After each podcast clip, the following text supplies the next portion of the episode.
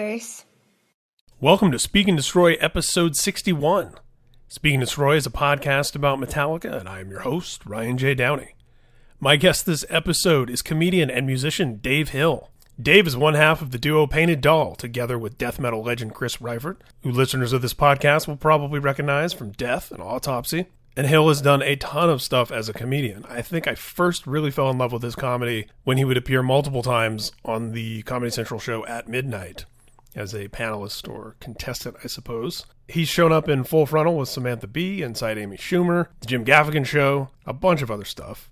If you watch Last Week Tonight with John Oliver, then you've heard his theme song for that show, Go, performed by his band Valley Lodge. In the 90s, he was in an alt-rock band called Sons of Elvis. He was a Fuse TV correspondent on Mark Hoppus from Blink-182's old show.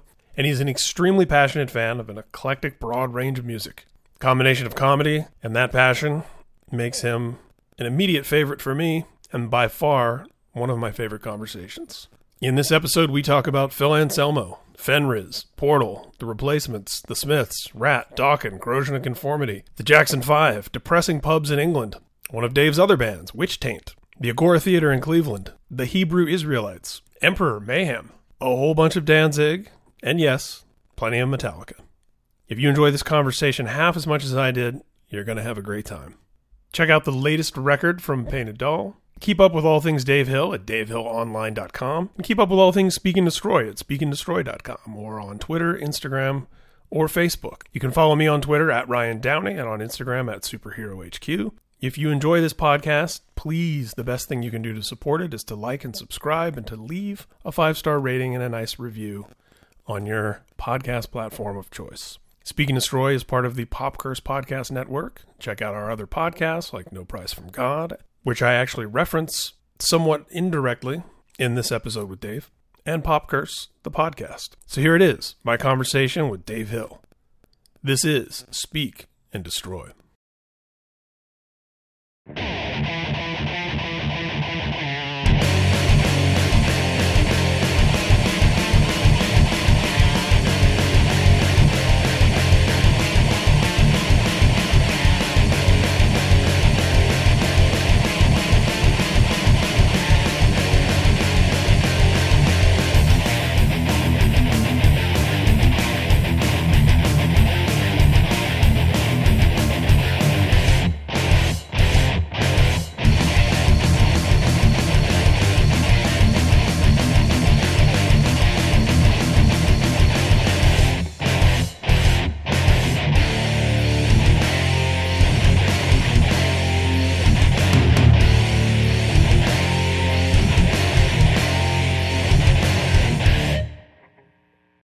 Well, first of all, thanks so much for doing this. You've been a wish list guest since I came up with the idea for this podcast a few years ago.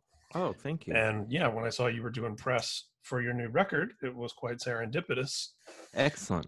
We have a handful of things in common. You're from Ohio. I'm from Indiana. Which, nice. When you're in Indiana? Indianapolis. Oh, nice. So, the Paris of Indiana. Exactly. So when you're... in California, being from Indiana and being from Ohio is like we grew up next door to one another. Yeah. Where in California are you? I'm in Orange County in nice. Los Alamitos, next to Seal Beach. Yeah. Cool. I've been here since 2001, so it'll be 20 years next year. Wow. And yeah, one of my best friends, Andy, grew up in Cincinnati and lives in California. And another good friend of mine, Corey, who just by the luck of the draw, when I first moved here, I was a reporter at MTV, and we were office mates, which is just like luck of the draw. And he grew up in Iowa, and it was like, I don't think I've even spent much time in Iowa other than maybe like, you know, sleeping on someone's floor after playing in a VFW or something. But but once him and I were together, it was just sort of like we understand each other. Yeah, there's a certain mindset of the Midwest.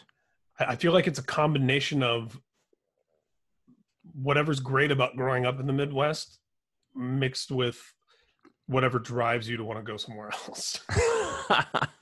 Yeah. It's funny, like I'm actually in Ohio right now. Oh, nice. I live in New York, but My girlfriend and I came out to her mother's place in Ohio in March for what I thought was going to be 3 or 4 weeks, and it's now 6 months and counting. But I think I'm going to go pop into New York in a few days and just make sure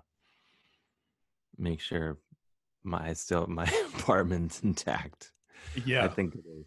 But yeah. There's something. It's also something like, I think Cleveland specifically, like, I don't know if this is just my perception, but I always think like in New York, like someone's like, "Oh, do you know this guy from Cleveland? Like they're across the room at this party. You should meet them."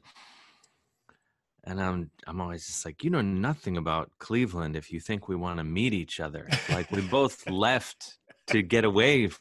We don't want to meet up with other Clevelanders. Yeah. We want to be the Clevelander in the mix. We don't want to but that could be my own hang up. I actually know some. I think in my old age I'm, losing that idea. Yeah, one of my oldest friends actually, going back to the late 80s, is Dwid Hellion from the band Integrity, who's from Cleveland. Oh yeah. But I mean, he's lived in Belgium for the last 15, 20 years or something. Oh, smart guy. So yeah, he probably, I bet he's been somewhere in Belgium and someone said, "Hey, you should meet this other guy from Cleveland." And he's like, "No." Nope. Oh man, I'm jealous. That like, I wish I would.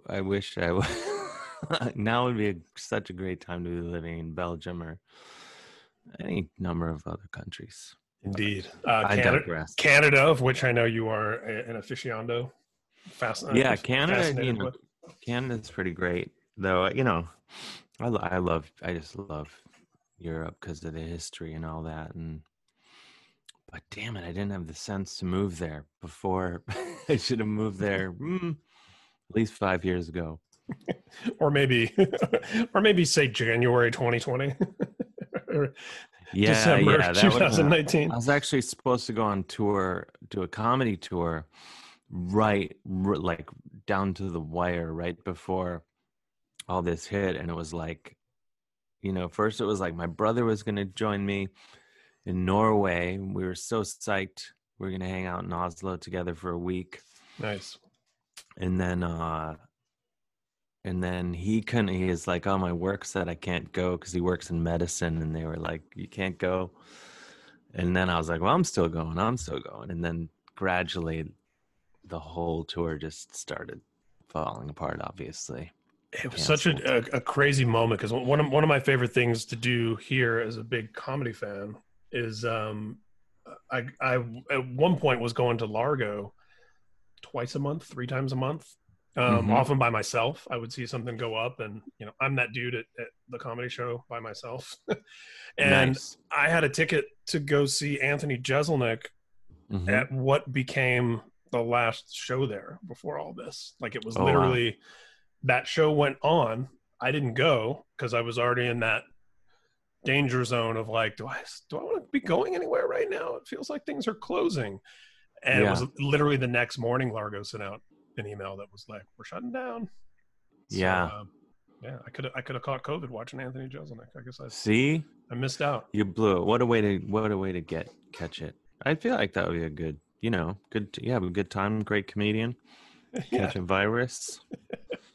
And then, same thing. Like we had, I think I had some shows in New York, and like, I remember the last show I did, last stand-up show. That was like, I remember it was me, Janine Garofalo, and a couple other people. And like, I remember thinking like, oh, we're definitely in the zone of me getting this thing. And I remember, and like half the people were like, "Oh, whatever, it's not a thing." And then, and I think I had, who knows? Everyone, I don't know. Hard to know if I had. I guess I could find out if I had it, maybe. But yeah, you hear a lot of that. My dad thinks he had it, and my dad's still in Indiana and turned 81 in August, and he thinks he had it in February. Yeah, and it's like, well, that's scary, but he's fine right now. Doing all right. Yeah, I think I kind of had the feeling. My girlfriend and I both felt like well, at least in this my description, I was like, I feel like I've been on tour in England for 2 weeks. I felt like that, just that kind of rundown, like I've been in a damp country doing shows and drinking too much. And being like slightly off your equilibrium in terms of like when you go to sleep and when you know, the time difference, the jet lag, the dreariness and dampness. Yeah. I could... Yeah. Now I can't wait to get back to that actual feeling. Sometime next year, maybe. It reminds me of Henry Rollins' bit. I guess if you could describe Rollins as having bits, sure. Where he says you go to England and then you realize how Morrissey happens. Totally. I mean, it's like I've always wanted to live there, but I'm also like kind of like, oh man, I don't know if I could do it, because it is pretty like, it is just like the way I feel like there's been times I've thought about it and I've been over there and I'm just like, no, this kind of goes against my ancestors fought to get out of here. But also like there's something, I mean, I kind of love how depressing England can get. I think it's really funny. Like I love a really depressing British pub, just like a really shitty pub where people are just staring blankly and like it's dead quiet when you walk in. That's my sweet spot. But I was also like, you'll be in like, I've done, there used to be the Bethnal Green Working Men's Club, which they probably still have shows there, but I've done shows there and you're like in the basement and you can like feel the dark and dampness of England just like crawling down the steps like tentacles or something. It's pretty amazing. Love it. I love it. Yeah, I love it too. I mean, yeah, there's definitely parts of it still that you can wander through and feel like you're in a Hammer horror film. And totally. I like that, you know, it still has, despite the, you know, intrusion of Starbucks and whatever else, I feel like it's still a place that's much less homogenized than a lot of America. Oh yeah. You know? Oh yeah, totally. You can still get, what is it? Cockles and eels and all sorts of horrible, wonderful things. Horrible/wonderful. One of the things I like to do on this podcast is to ask when, where, how you first encountered music and at what point, where that turning point was where you went from, okay, this is something I love that's important to me, to this is something I need to participate in. I need to create, or I need to experience it on a level beyond just listening to a record in my house. I think I had like early, you know, just exposure to whatever was around, whatever was on the radio, and then, you know, just kind of taking music as it was put in front of me. And I, you know, I loved like the Jackson 5 and like the Osmonds and just kind of, you know, just whatever was on, you know, in front of me. I still love the Jackson 5. I need to revisit the Osmonds. Maybe I would still love it. But I remember my dad, who was mostly into like jazz and classical music, got Led Zeppelin 4.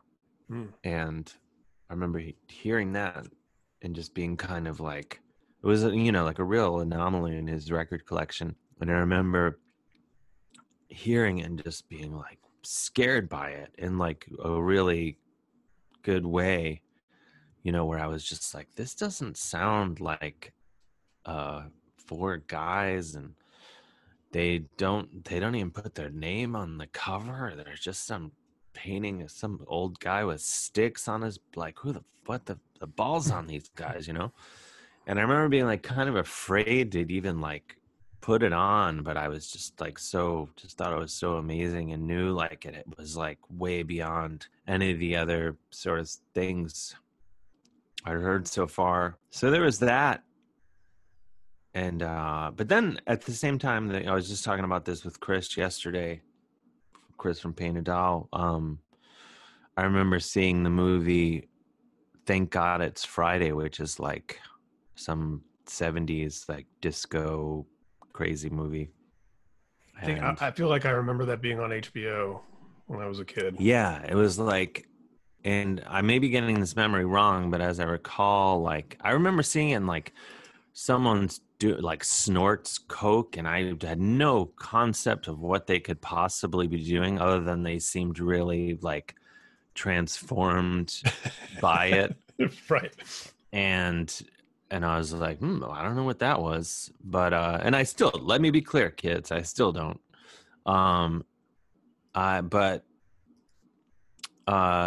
I remember the Commodores were in that movie, like a big thing in the movie is they're trying to get to the gig and everything keeps going wrong. Or maybe they, I don't know, it's like the guy with their equipment, something. And then they finally come out and play. They finally come out and they've all got like mirrors attached to their clothes. I think I'm getting all this right now. It's just like, that is fucking badass. I'm in. I want to rock. So those are some of my early memories. And little did you know, like, so young and just being like, I want in. Little did you know that Jeff Goldblum would be Jeff Goldblum. He's in that movie. Wait, he's in that movie? He's in Thank God It's Friday. Yeah, I'm actually. Wow. I just pulled it up. Jeff Goldblum, Deborah Winger, and Donna Summer. I remember Donna Summer. I don't think I know who this director is. Robert Klein. He's more of a writer. The director wrote National Lampoon's European Vacation and Weekend at Bernie's, and he directed Weekend at Bernie's too. Wow. Well, this all sounds consistent. Yeah, with the mirror disco outfits, mm-hmm. and the Commodores, and it says it's a Casablanca film too. So I wonder if that's tied into Casablanca, like the label Kiss was on. Yeah, same thing. Yeah, Casablanca Records and Filmworks. So yeah, that's right in that I was made for loving you sweet spot. Yeah, totally.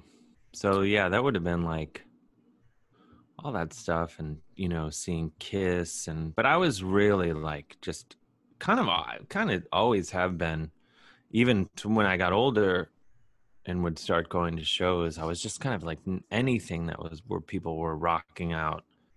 I was curious about it, even if I didn't really like it. I would just be like, they're attempting to rock, and I respect that. So like when I was finally like started going to shows, in high school and stuff, I would go to everything, like anywhere there was electric guitar. Someone was like, do you want to go? I would see The Replacements, and then I would see Starship did a free concert. But now I was like, Craig Chiquiso's going to be playing. I'm in. I would just go see everything. So I'm maybe less that way now. I'll listen to everything, but I won't leave the house for everything. You might not leave the house for We Built the City. Maybe not. Although right now, if that were the option. Yeah. I mean, you can leave the house like, and it's safe and it's Starship. I'd go. I'd be there. I'm totally in. Yeah. I'd see just about anything now. Say, I guess, they've resurrected Ian Stewart. Screwdriver is playing. It's pandemic free. All right. Yeah, fine. So where did heavy music enter into the picture in your dalliance with the dark? I think probably,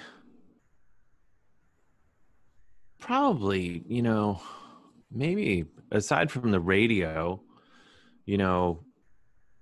MTV and stuff, because they would play, in the beginning, you just play anyone who had a video was going to wind up. Right. There were so few videos that they're just like, I remember early MTV, you would see Judas Priest at 2 p.m. on a Tuesday. And it was like a video that was made like 10 years before. yeah, exactly. So, probably that was a big part of it. And then just some Motorhead and Judas Priest and stuff and, Black Sabbath, obviously. Iron Maiden, just kind of the classics, and then just kind of always. I mean, I've always been like, kind of into everything, and not really, even in high school when I did start developing like sort of specific tastes towards things, they were still like pretty broad, and like my buddy Tim, you know, even going, you know, and like when you get in high school, you're supposed to like, I only like this, I only like that. Yeah. My buddy Tim Parnan, who plays in Sweet Apple, for example, he plays in a bunch of bands, and but he and I would go see everything together. You know, same thing. We would see, you know, The Replacements, one of our favorites. Then we'd go see Rat the next night, and then we would be like, "What? You can't go see Rat?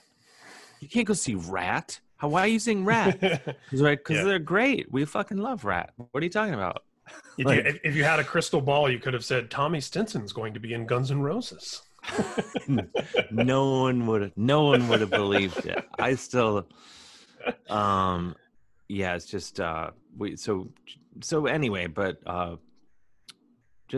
just kind of always been into checking out everything, and then, you know, I remember just going into the record store, and you know, as a kid, and you'd see like, I mean, I just was just talking to Chris about this the other day, just like kind of like we talk about this all the time of just, you know, that period before the internet when you would just have to, you know, Chris was, you know, big on the metal tape trading scene and all that. And, you know, he's like, you know, he's a god in that whole thing.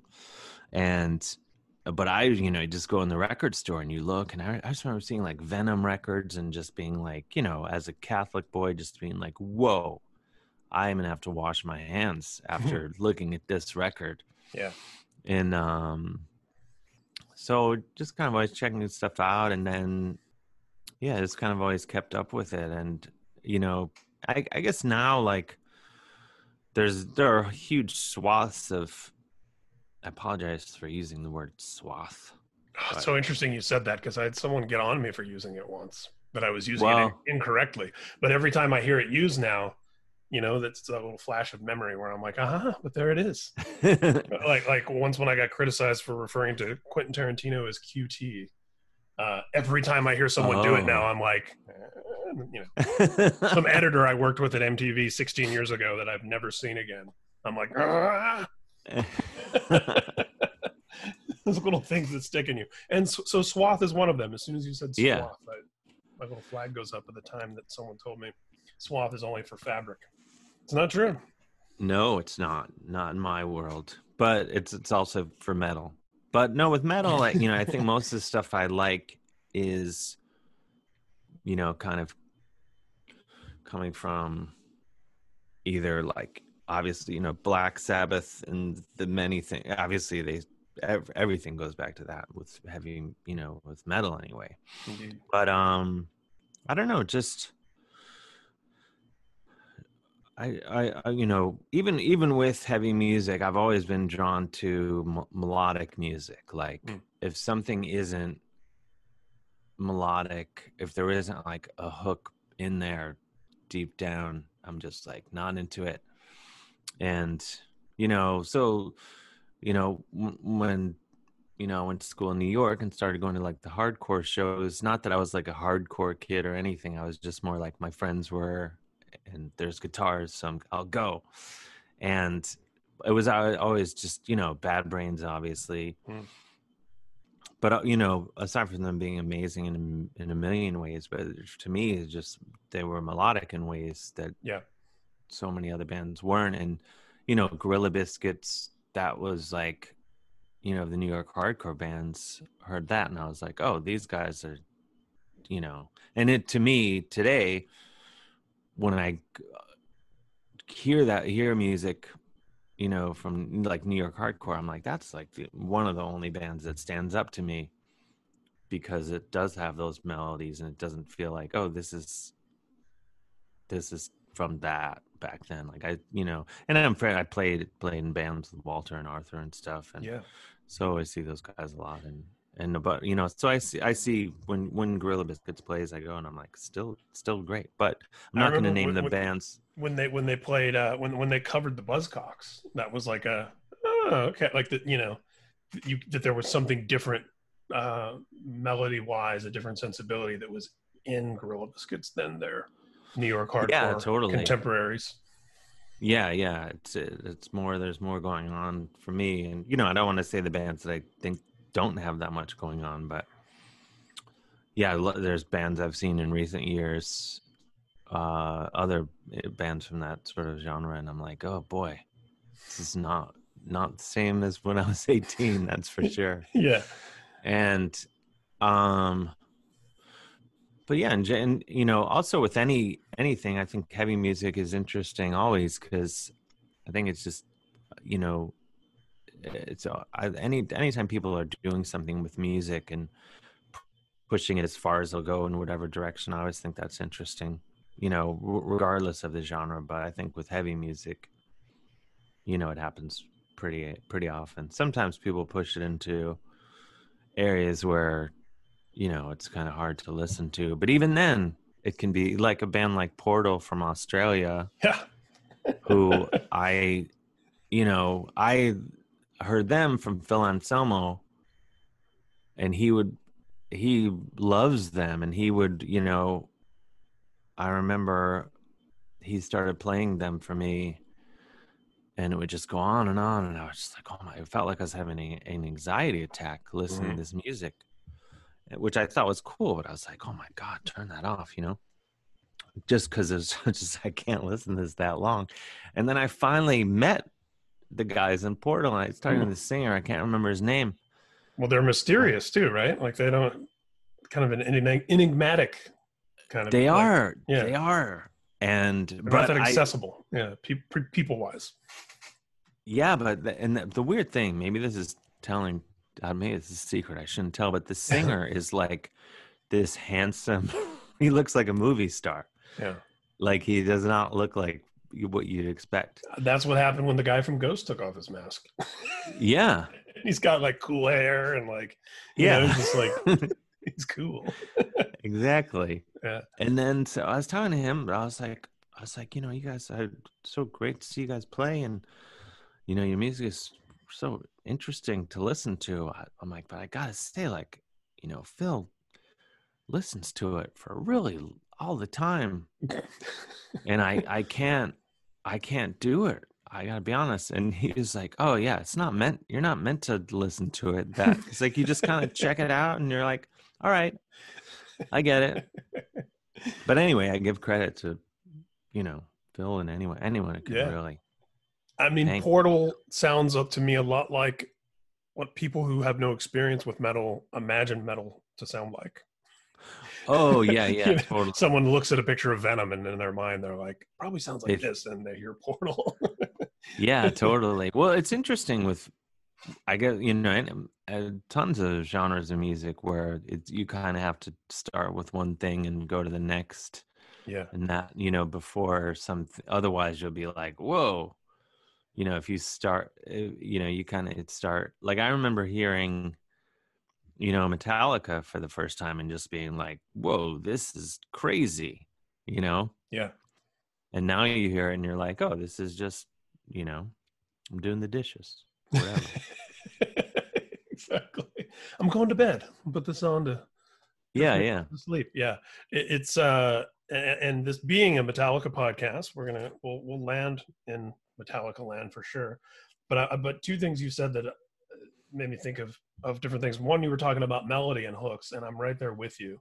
And you know, for me, my journey was similar to yours in its eclecticism. You know, my first concert was Kenny Rogers and the Oak Ridge Boys at the Indiana State Fair with my parents, you know, with my mom. Wasn't that a heartache? Is that them? Is that that's Elvira. Did they do that one? Oak Ridge Boys? Yes. Or am I getting that wrong? Okay. No, you're right. And of course I know Kenny. Yeah, indeed. Of the famous chicken restaurant. And and then I saw the first concert that I went to of my own steam was Dio and Megadeth. And would you say Dio and Megadeth? Yeah. And nice. And I went to specifically to see Megadeth because I somehow went, I had an older brother who hit me to new wave and punk and a lot of stuff that was happening when I was very young. Mm-hmm. And I sort of leapfrogged. I somehow missed the hair metal bands and leapfrogged right into thrash metal. And then went from there to hardcore. Right. Well, because it was also the era of like Kill the Posers, you know, so. Well, there's really only, like, I get in arguments with Tom Beaujour, who, you know, produced the two Painted Doll records that we did, and a bunch, you know, and plays in the live band. But I always say to him, I was like, there's really only two good, quote unquote, hair metal bands, in my estimation, is Rat and Dokken, and there, nothing else.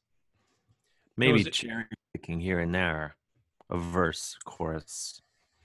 But the rest, it's interesting that you say that, because my first time seeing Metallica, and I've told this on the podcast before, so I'll make it brief, but it was the Monsters of Rock tour that was Van Hagar, Scorpions, Dokken, Metallica, and that 2nd of 5 song. Yeah, I saw that opening. Yeah, and but my friend and I went. We watched Kingdom Come with our Metallica shirts and our middle fingers in the air. We watched Metallica and then we left. And so we were home at like 4 p.m. And now as an adult, I'm like, man, I would love to see Van Halen with Sammy Hagar. I would love to watch the Scorpions. I'd watch Dokken. Now I'd love the whole bill. But at the time I was in that. There was a couple of years in high school where I was that, you know, if it's not thrash or if it's not crossover hardcore. Well, I remember that was the first time I saw Metallica. Yeah, me too. And I remember because it was, I guess it was right before Injustice for All came out, and I knew all the records, but I had never seen them, and I didn't know. You know, again, my buddy Tim, we were the only guys in our town who were into them, and I mean, I'm sure there were many, but ones of our friends, I should say. And I remember they came on, and then it was just a sea of Metallica fans, and I was like, oh, it's not just me and Tim that like these guys. And yeah, they were definitely like the thing of the day. I mean, people were into the other bands, but that was like, oh, you were just like, oh, this is going to be the biggest band in the world. Yeah, they're making the other three bands after them, legendary as they are, work a lot harder. Yeah. Like playing at 2 p.m. or whatever. Yeah, and I remember also, you know, like you mentioned the pre-internet days, hearing Harvester of Sorrow at that show, and it was, you know, Metallica wasn't being played on any radio station that I was familiar with, and there wasn't an internet, you know, so I knew they had an album coming out. But when they say, we're going to play a new song, and they launch into Harvester of Sorrow, that's the first time I ever heard it, you know? Yeah. Live. And that's something, obviously, that, you know, if you do that tonight, it's on YouTube tomorrow. You know, there's no doing that anymore. Oh, it's, you know? So frustrating. I hate that. And I even hate, you know, you go on a website, and they'll be like, fan film footage of this. And like, if... I try not to even click on it because I'm like, I try to walk the walk rather than be, because I hate when people have their cameras out at shows. Yes. Absolutely hate it. And like, I have a rule with myself that if I even take it out, I will only allow myself to take one photo. I will take one snap. I only get to try once, and that's it. If I didn't get it, done. And even that I'm embarrassed about, but I think it's like better, you know, I would rather hear about it. Like, do you remember when like you would miss a show for whatever reason and your friend would tell you about it? That is fucking way cooler than watching some shitty iPhone video. Yeah. I would much rather have like someone be like, yeah, and I went, and I steps and puke, and then this happened, and then they played Harvester of Sorrow, and you know, that's what I want. You know, you're not going to get any of that from a fucking the extra layers iPhone. Of imagination. Yeah, and I, you know, I missed the tour that was Voivod, Faith No More, Soundgarden, and it was like, you know, I remember that tour. A bill that would be flipped now. Yeah, and I had to miss that. Well, my dad had a rule in high school. I couldn't go to shows on school nights. Oh. So when King Diamond came through on the Them tour, that was another one, and that was he had the house on stage and grandma in the wheelchair. I couldn't go to that because it was on like a Tuesday, and that was the one where my three other buddies that cared about that kind of music the next morning, or exactly as you said, were describing it to me in great detail, and it sounded magical. Whereas if I was watching some fuzzy camera phone video of it now. It's so fun. Like I can't remember how this is. I want to say that was like an in-person conversation, but it probably wasn't. It was probably just me in the comment section of some stupid thing. But I remember like bitching about this thing, and someone's like, "Well, it's not fair because like, what about those of us who don't have an opportunity to see the show?" You know, I'm like, "Well, yeah, that's how life works." You don't, yeah. you just because, whoever King Diamond isn't coming through your town, that doesn't mean that you have a right to see it on Facebook. Yeah. And you see people like, even it doesn't matter like what it is. I remember seeing Mayhem in the last year or two, they did the, what the mysterious some dumb satanist record or whatever.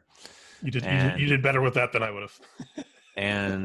and so like you think like no one's gonna whip out their phones at this show because and like of course those everywhere is fucking phones and it's just like people are like Facebook Live the show, and it's just and it has nothing to do with the music at all. It's just about like I'm at this show. That's 100% I'm at this what it show. Is.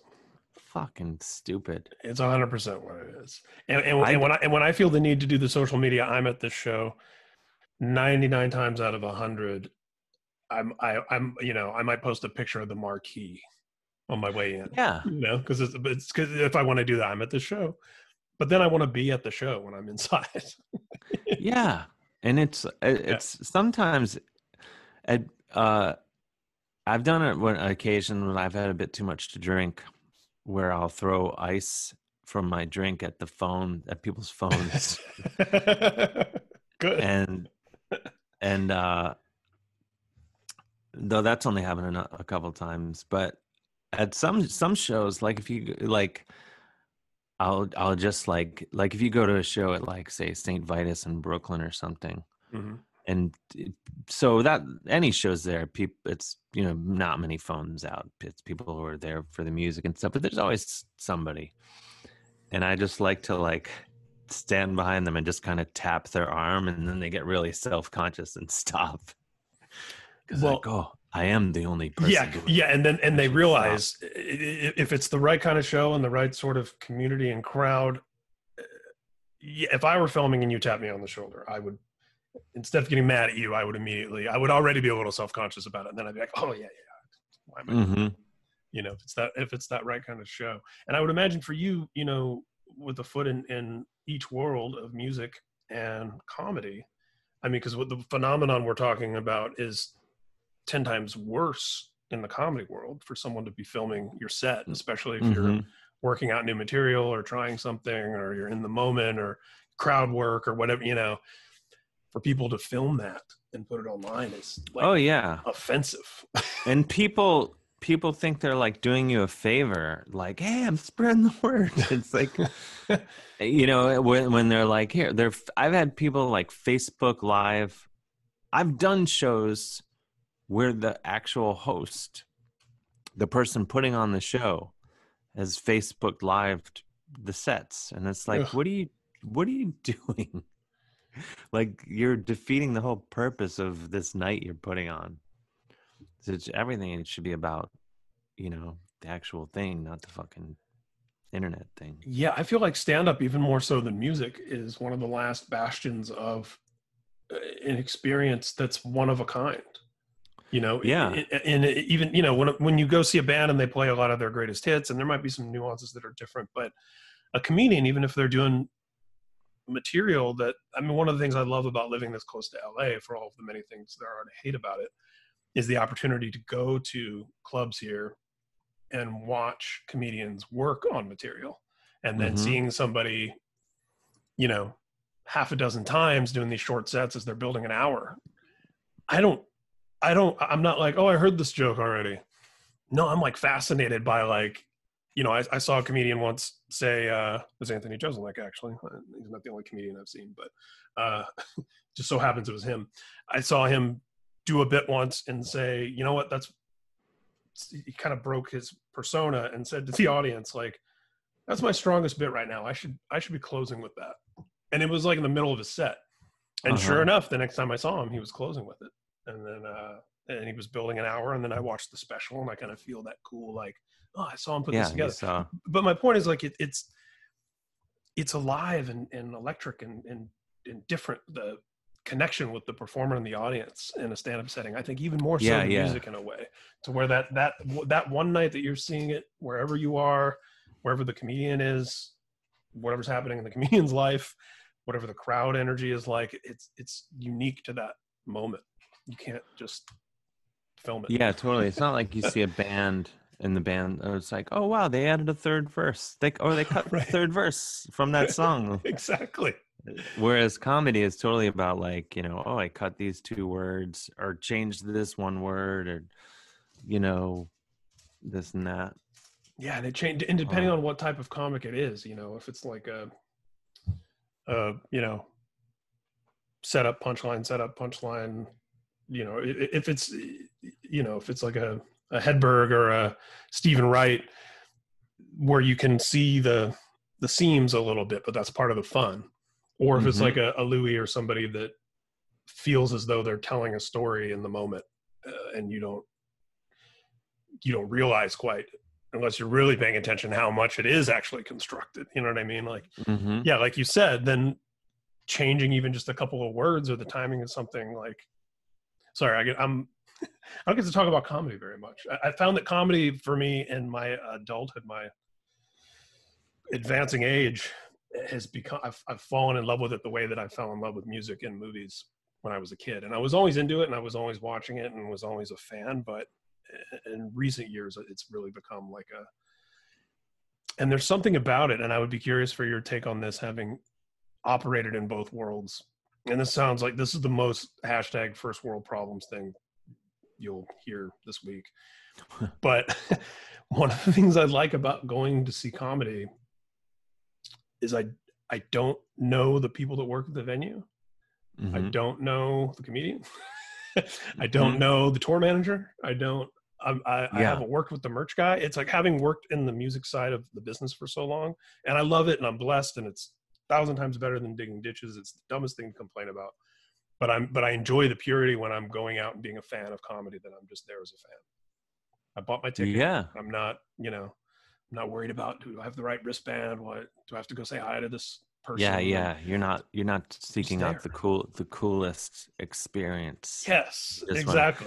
But you know, I hope this doesn't ruin anything for you. There's literally nothing. It's not going to get cooler the further you go at a comedy show, into the green room, into the sitting right next to the headliner. It's not going to improve your experience. I don't encourage it. Yeah, you know, and you know what? And probably people listening may not realize that it doesn't improve the experience with music as much as you might think. No, I can't. I can think of almost no time in my life, you know, and I'm a pretty cool guy.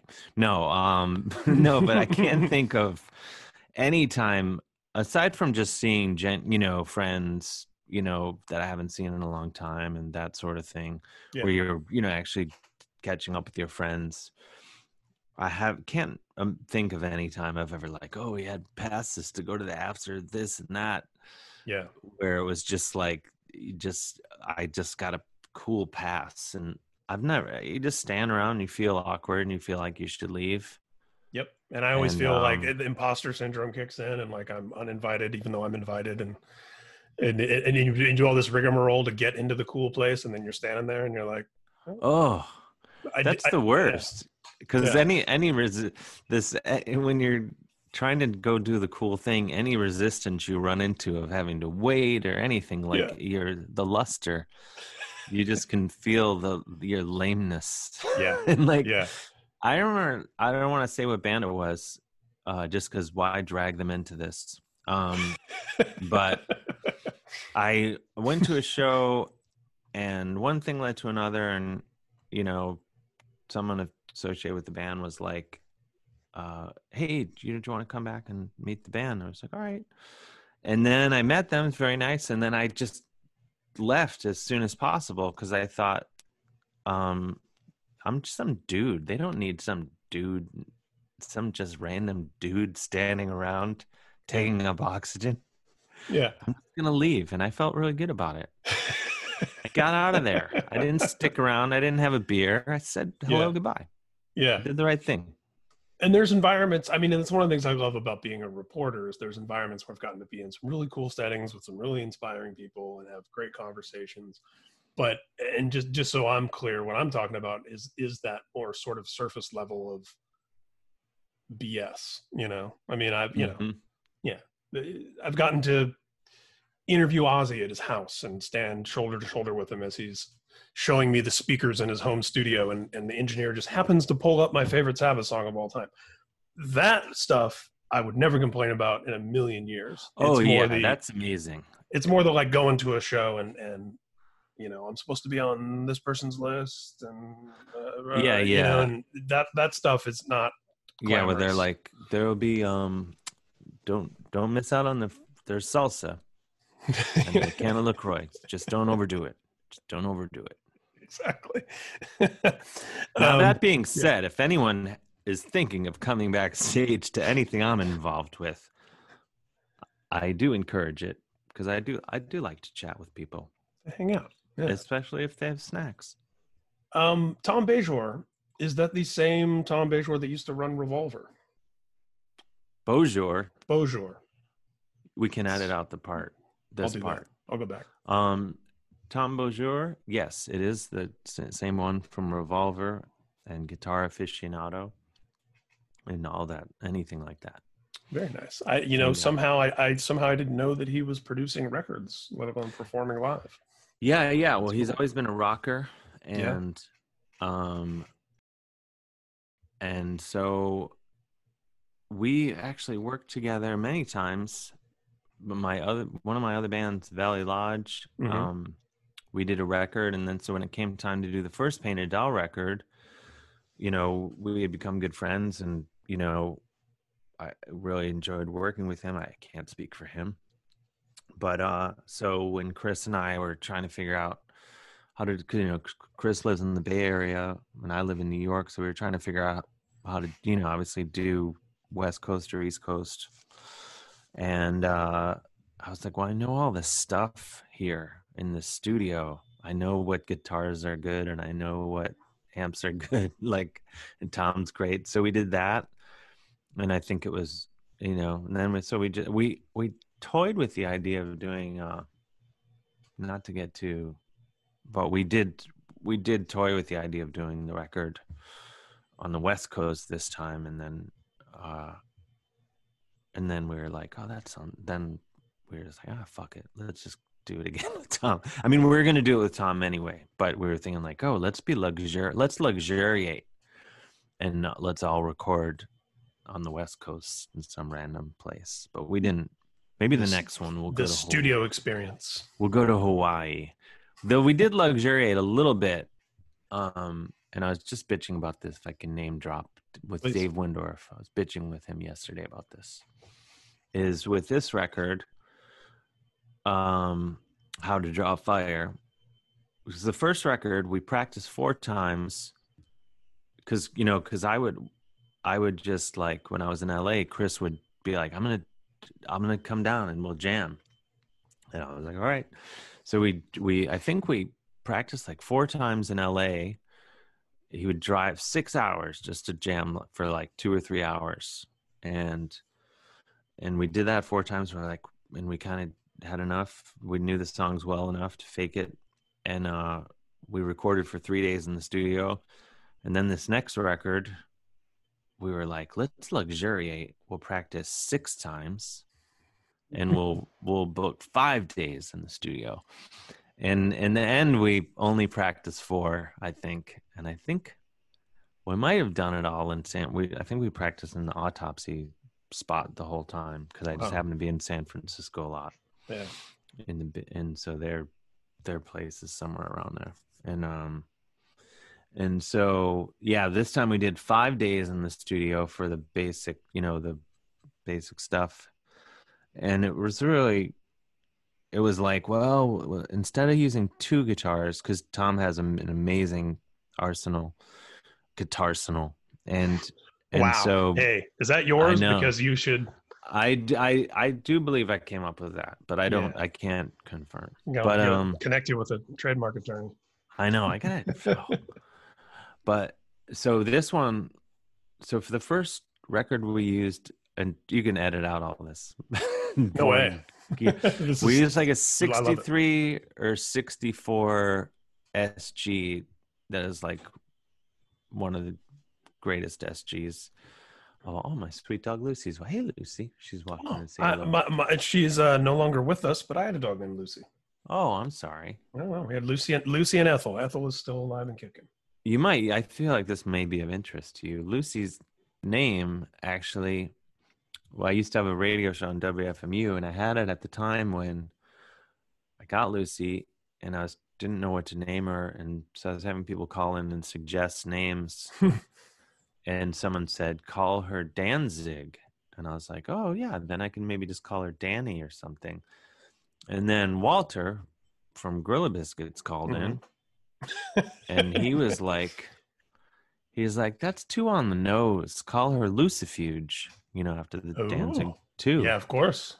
So I'm familiar. So my girlfriend and I were like, yeah, let's call her Lucifuge. And then we just called her Lucy. So we call her Lucy. Which is even better than Lucifer. Although there's a dog pun in the Lucifer, which is kind of cool. But yeah, that's true. But Lucifer's also feels like too on the nose. I know this is a podcast, but I should show you, as long as you can see me on the Zoom. I feel awful because I can't remember the name of the artist who did this, but my friend Kevin McComb in Chicago got his artist friend to do this portrait of like sort of Danzig. For the listener, it's Danzig in repose, nude, I guess, and then he's in like a Bullwinkle bikini. It's the Danzig skull is covering his, and then he has the upside down cross, and he's very ripped. I feel like more, maybe a bit younger Danzig, which is not to say he's not still staying in shape. He's doing a great job. I mean, he's doing a great job considering his age. Yeah, we should all look so good at. It is a podcast, so this means nothing for anyone either. But that's somewhere in there. Oh wow, that's artist named Dave Quiggle, who also did the Danzig holding the kitten by illustration that is the profile image of the This Day in Danzig account. Which nice. I don't know if John got a chance to pass that along, but oh yes, he did. Yes, of course. Me. Thank you. Yes, well done. We're Instagram pals on there. Yeah, it's the definition of a passion project, but it's been fun to see it grow. I can't remember who I was talking about this with. I met Danzig once. I don't know if you've probably met him though. I imagine I have a few times. Yeah, I've had good experiences. I know. Not me too. Yeah. I found him to be a delight. He's funny. I thought so. I thought he's very funny and kind and charming. Mm-hmm. And I was drunk, which I feel like I've said a few things that suggest I'm drunk all the time, but it's not the case. But I was like, I was drunk enough to just like, he was in his dressing room, and I was like, oh, I should go say hi to Dan. I should go say hi to him. And really? Yeah. He was playing because Supergiant Ritual was on tour with Danzig, so I went to that, and then so I was like, oh, I should just, as long as I'm milling around, I should walk in and say hello. He'll probably be psyched. He probably wants to know where I've been and why I haven't said hello. Yeah, why haven't? God, why did you just stand over there the whole time, dude? But yeah, it's very nice. So there, that's all I got. Yeah, he's great. Yeah, I've had a few. See, these are fun ones because I don't think I've told any of these on the podcast either. Danzig, that's another show that I missed because it was a school night. He came to Indianapolis, played the Arlington Theater on the first album. And there was a, and exactly to your point from earlier, I believe in your profession, they call this a callback. Sure.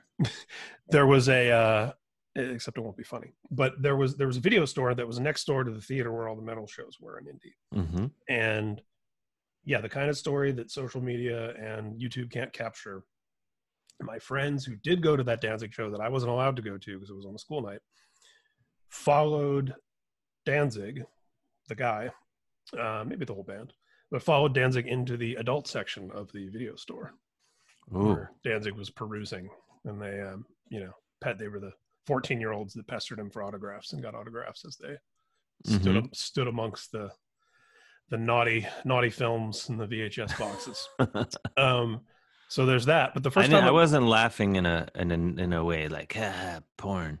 I was just laughing, at kids following him in there. Yes, the silliness of it. I didn't want people to think I was some creep from the bus station. Tell me, describe that room some more. Yes. What kind of material was the curtain that had to open to get in there? The first time I actually saw Danzig live wasn't until I want to say the fourth record when he toured with Metallica, the Metallica Danzig Suicidal Tendencies tour. Oh, I saw that tour. Yeah. The first time I saw Danzig was on the Lucifuge tour. Oh, wow. And it was Danzig, Soundgarden, yeah, and Corrosion and Conformity. Yes. And I think Corrosion and Conformity was the Blind tour, and it was at the Cleveland Agora, and Danzig punched somebody.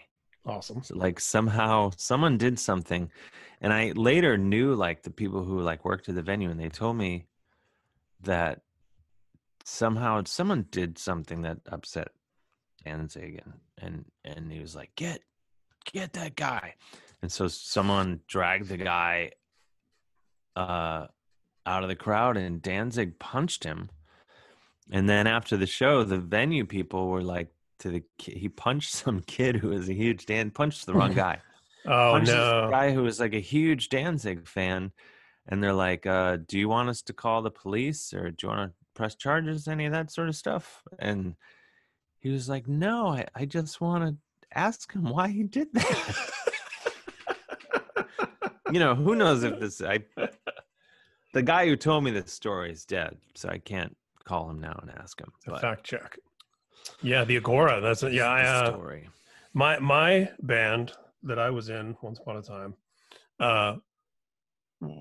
You don't have to ask what it's called because it. What's it called? I was going to wait and see if it came out, but I can just ask. I was in a band called Burn It Down, and we were on tour with In Flames, Nevermore, and Shadows Fall. And it was the middle of the tour. We just put out our first and only full length, and the middle of the tour was at the Agora, and my band broke up after the show and did not complete the tour. And that was that was the scene of the crime. I gotta say, if that's a really, I guess, appropriate in some ways, but it's like the Agora is located, I haven't been there in years, but it's located like kind of in this stretch of Cleveland that you would have no reason really to be in the area unless you were going there.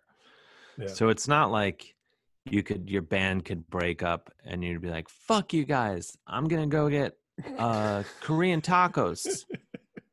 I'm gonna go to the comic book store. Yeah, and then I'm gonna meet my friends.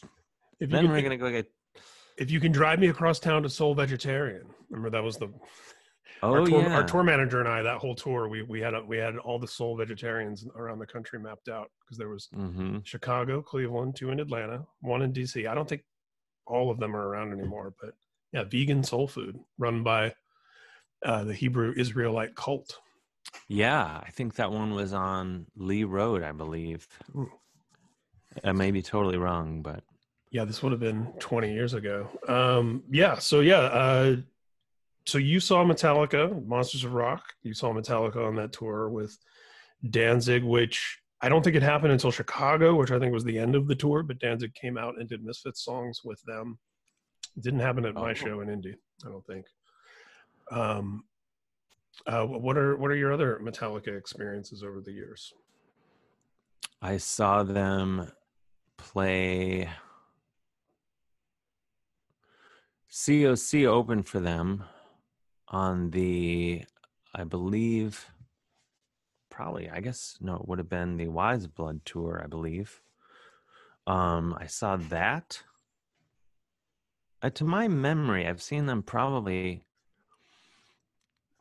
I don't know, like 6 times, which isn't that many really, I guess, considering I've been alive a long time. They've been a band a very long time. So I probably have not seen them live in person in like over 20 years. Wow. I'm overdue. And it's not because I don't want to. I don't think I have.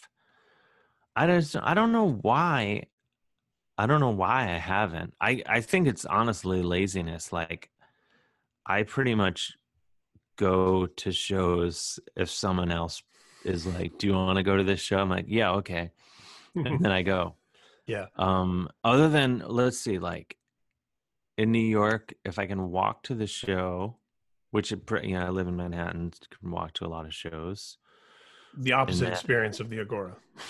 Yeah, exactly. So, I mean, Manhattan, I can walk to Madison Square Garden. I can walk to Irving Plaza. I can walk, anywhere really.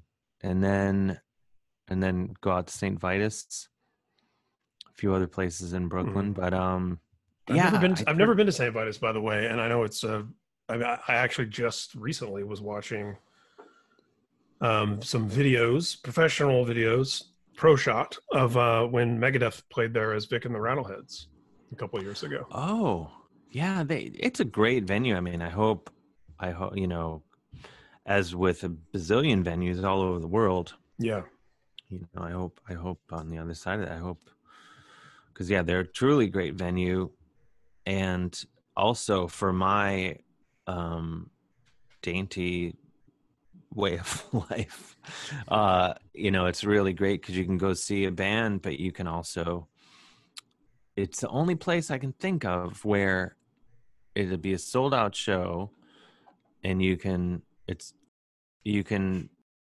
be in the room, watch the band, or you can then step out into the bar and still see and hear the band perfectly well and have a conversation with someone at this volume. That makes me, I want to go to there right now. I don't know who's, which is not, like it's not me saying I encourage chatter at shows. I'm saying, like, if you're like, oh, I need to go take a breather, and if people are in the bar at the show, they're there for that reason, to have a beer and to chat, So it's great for that. And they also, they have a lovely selection of alcohol, which is not common in a lot of clubs, in my experience. And they have soap in the bathrooms, which is, another thing. Impressive. Maybe not in the world's quietest, most depressing pubs of England. No. You may not find soap in those bathrooms. Again, if I can say how much I love a shitty pub in England, nothing I love more than stepping in and seeing those toilets from the 19, England, like, I think they got to around like 1940 something with the plumbing, and they're like, well, that's good enough. We're done. Yeah, let's not make any improvements. So you go in and it's like these old toilets that don't flush, and then the cleanser. There's like, I don't know what they use over there, but there's this smell of cleanser that is like distinct to the UK. And then, so you mix that with the smell of, 200 years of piss. Well, and that's my sweet spot. While I don't know that the scratch and sniff technology is there, that could be the next Dave Hill book. Is a photo book of restrooms of depressing pubs in the United Kingdom. It's not a bad idea. I'm sort of trying to figure out what my next book is, and that I'll add that to the list. Yeah, and it doesn't have to just be the toilets, although that would be fun. But it could be the whole pub. You know, imagine those shots of the one lonely pensioner at the end end of the bar. I love it. There was a bar. My friends Andrew and Pete in London, they would go to this. They used to call it the funeral parlor, but it's called. What was it called? I'll remember the name. That conjures up so much already. But it's fuck the name, something Arms, the Calthorpe Arms, I think it's called. And they go there, and we would go there, and it'd just be so depressing, but so great. And it's like all people that like just.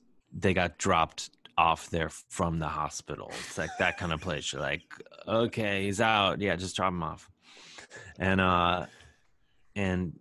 so then they redid it. The pub, you know, they're like, let's have a makeover. And then they're like, oh, we stopped going there because they made it like a nice pub. So they're like, we don't want to go there anymore.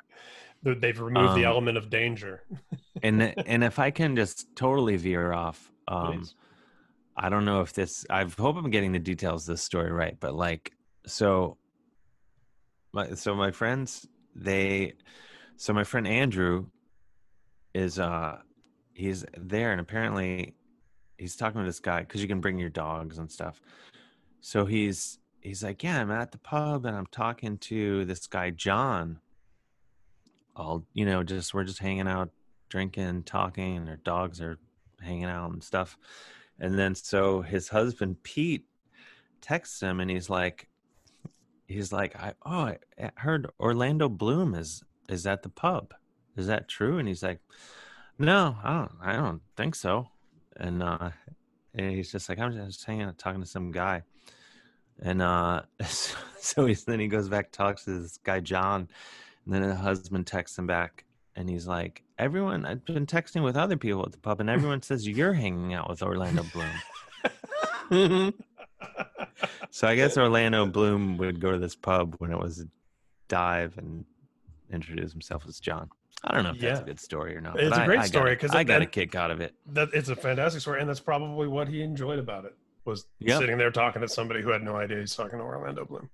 And this is another thing, and you can edit all this out. Nope. But one thing I'm always entertained by is how guys call each other the C word in. I guess you can edit it out or not. But the guys, you know, in England and the UK, men will call each other cunts. Far less controversial. It's a way different connotation. Yeah, it's almost like different connotation. Yes, it has nothing, you know, it's not a word we use here, but it's, so I find it very entertaining. So I was at this pub with my friends Pete and Andrew, and we're hanging out with the other people we're outside of this pub. This was a couple of years ago. And so just jokingly, I started calling everyone a cunt. Just the guys, of course. And then this woman that's hanging out, this woman's like 70 years old. She's like, honey, you can't use that word. And I was like, but everyone uses that word here. And so I asked my friends, I was like, is it true? You don't, I thought everyone says that here. They're like, no, we don't say that. And so I asked the woman, I was like, how long has this been going on? And she's like, oh, it's just the last 6 months or so.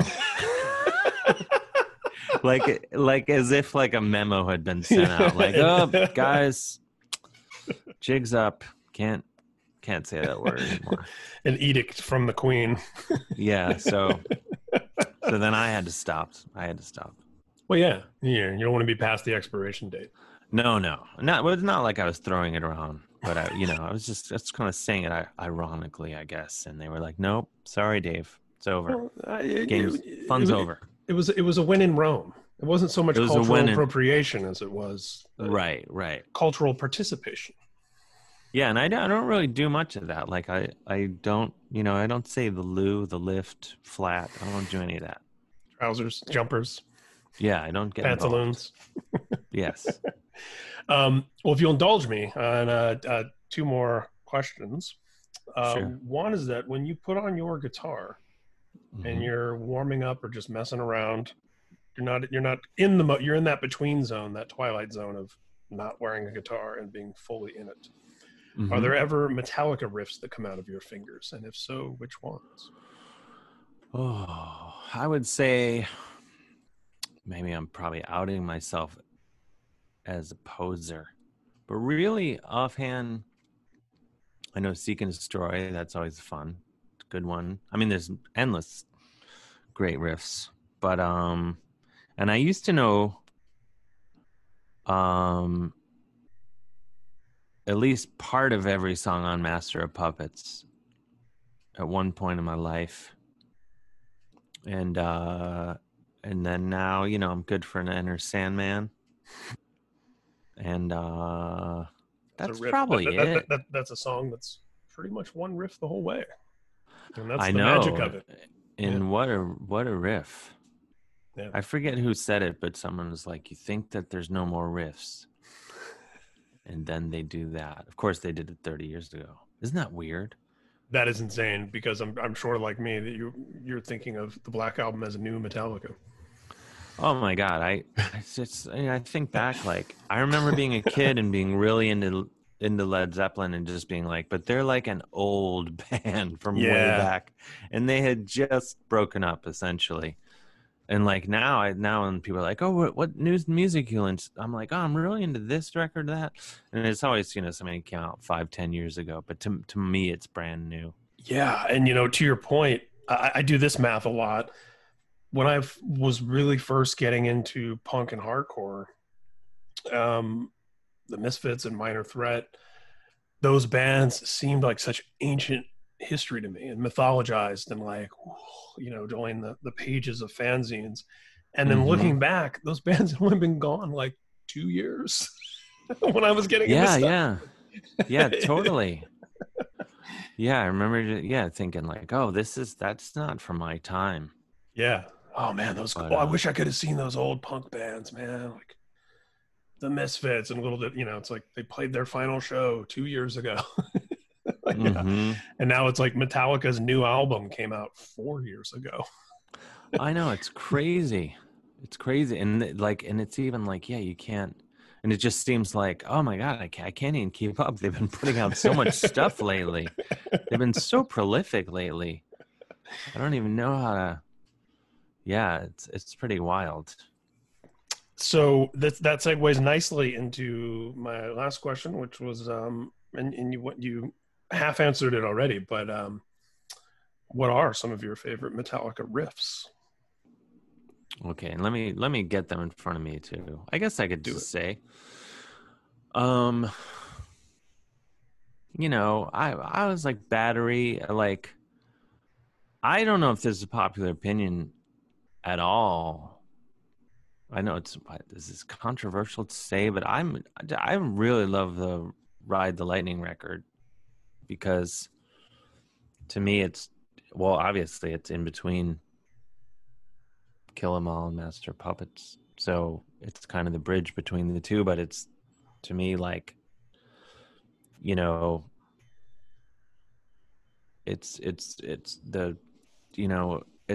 they're starting to be more epic, but still with the scrappiness of the first record. And I still say, they never should have stopped recording with Flemming Rasmussen. They never should have. Now that's new. I want to hear more about that, because it's not controversial to me, although maybe to some. I mean, I have a whole thing where I think there's a difference between best and favorite, and I can recognize that objectively speaking, Master of Puppets is probably the best Metallica album, but Ride the Lightning is my favorite. And I think you can do that. So we have that's your favorite too? Absolutely. And for all the reasons you named. It has the raw, punky, motorheady, diamond heady stuff from the first record, and then it's segueing into the grand epic scale of puppets. To come. And it also still had, a little bit of the DNA of some of their cousins, where, Kirk brought some literal Exodus riffs from Exodus songs into Ride the Lightning, and they still had some Dave Mustaine riffs that they were, he's got co-writes on there. Mm-hmm. So it's still that record to me still sounds like the totality of that whole scene and movement, if you will. Yeah, yeah. Just as it then crystallized into Metallica being like apart from it because they were so far ahead. But that record to me is kind of like the pinnacle of like, hey, what's thrash metal? This, Yeah, totally. And it's got like, I think that's the record where obviously they started pulling, doing the things that no one had done before with the acoustic guitars and things like that, or the the daintier stuff. Yeah, well, like you said, melody and hooks, even some of the really, really heavy stuff. And that reminded me of something I was going to tell you a long time ago when you first brought up hooks and the importance of it. I had, I'm always going to say, I'm going to butcher his name way worse than I would a Mayhem album title, but Ison of Emperor, I had him on a podcast. And the first thing I wanted to talk to him about, this was like 2 years ago, the first thing I wanted to talk to him about was Aha, because he's from Norway, and Aha was before metal and hardcore. Aha was my favorite band, like in 6th grade, like to where I went to Fantastic Sam's in Greenwood, Indiana with a picture of Morton Harkett from a magazine and said, I want my haircut like this. Oh my God, that's a scene from a movie right there. Yeah, and they're like, they're one-hit wonders in America, but everywhere else they are and were huge and had multiple follow-up hits.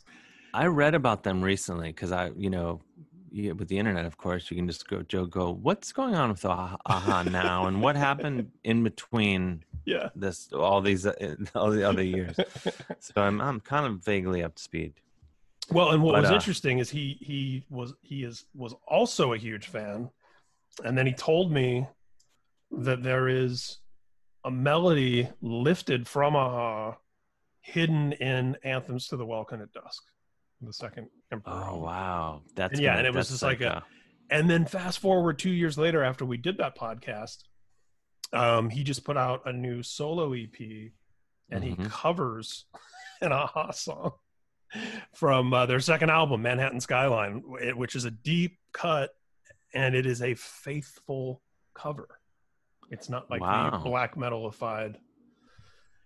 But this is a thing with, like, I've learned this, sort of this is like my high school notions of things, but just I always think like super metal dudes are going to be like metal always. And then like they're always the biggest music nerds with the broadest tastes of anyone. In my experience, like, even Chris,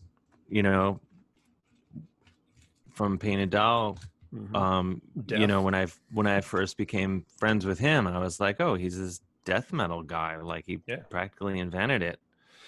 And like, he's only going to be into it. But the way, we went and saw Goblin together, like the day we met, and then like he started sending me like all this, like, like Shocking Blue, like, and then different, we tried to like send each other just like obscure old psych things that maybe the other one hadn't heard or whatever. Yeah. And I was, so you think like, oh, he's going to send me,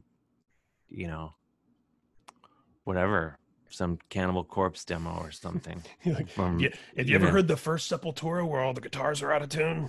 Yeah.